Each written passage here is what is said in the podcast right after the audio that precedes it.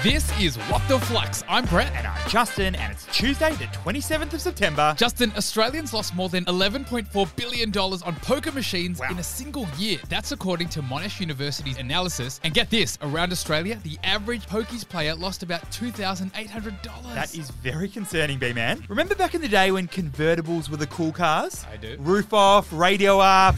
Apparently not anymore. According to S&P Global Mobility, the trajectory of convertibles has been declining steadily since its high in 2006. Wow. Out convertibles in four-wheel drives. Three racy stories today, Justin. Let's do it. For our first, Costa Group, Australia's largest fresh produce grower, has just seen its CEO step down after just 18 months, and investors did not like the sound of this one. the short-term CEO always leaves a bad taste in investor mouths, Brett. What Mm. is the story here? Okay, so Costa Group started way back in the early 1900s as a small fruit shop in Warrnambool, Victoria, Mm-hmm. and then Geelong. Since then, it's grown to become the leading wholesaler of fresh fruit and veggies in Australia. We're talking blueberries, raspberries, Delicious. tomatoes, bananas, Tasty. mushrooms, avos, all of the good stuff. And B Man, after almost 100 years as a family owned business, Costa Group listed on the ASX in 2015. but now, Jazzy Boy, just 18 months after its CEO stepped up to the plate, he's resigned. and Costa Group shares plummeted 12% on the news. Just goes to show how important stability is at the top of a company. So, what is the key learning here? An investor's toolkit includes analyzing annual reports, Mm-hmm. financial statements, and other public announcements, but a sudden CEO departure is not really a playbook for that one. And that's why investors tend to panic and the share price becomes so volatile. You see, investors want to know what it is that the board knows about the company that we don't know. Will changes in leadership change the company's strategy?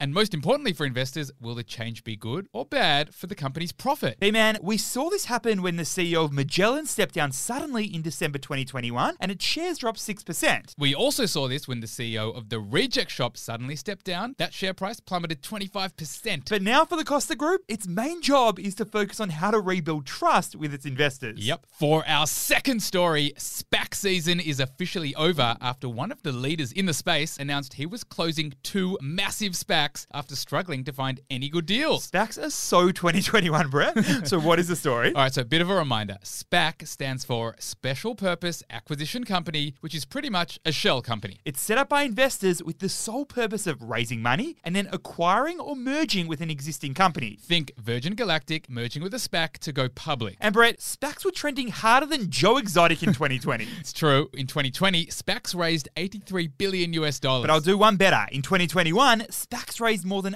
160 billion US dollars. that, my friend, is a whole lot of money that needs to go and find a home. now, B man, one of the SPAC kings, Chamath Palihapitiya, has announced he's shutting down two of his SPACs worth 1.6 billion US dollars. Moth said his SPACs couldn't find merger partners by their two year deadline. And now, both of his SPACs will return the funds back to the investors. So, what is the key learning here? A rising tide floats all boats, and back in 2020 and 2021, the SPAC boats were floating at the top. We saw BuzzFeed merge with a SPAC, we saw WeWork Mm-hmm. merge with a SPAC, and even Virgin Galactic, as mentioned, merged with a SPAC. But Brett, since merging with a SPAC, the average publicly listed company has dropped almost 75% in value. So it kind of makes it hard to convince prospective public companies to merge with a SPAC. But there are still around 600 SPACs that need to find a partner in crime.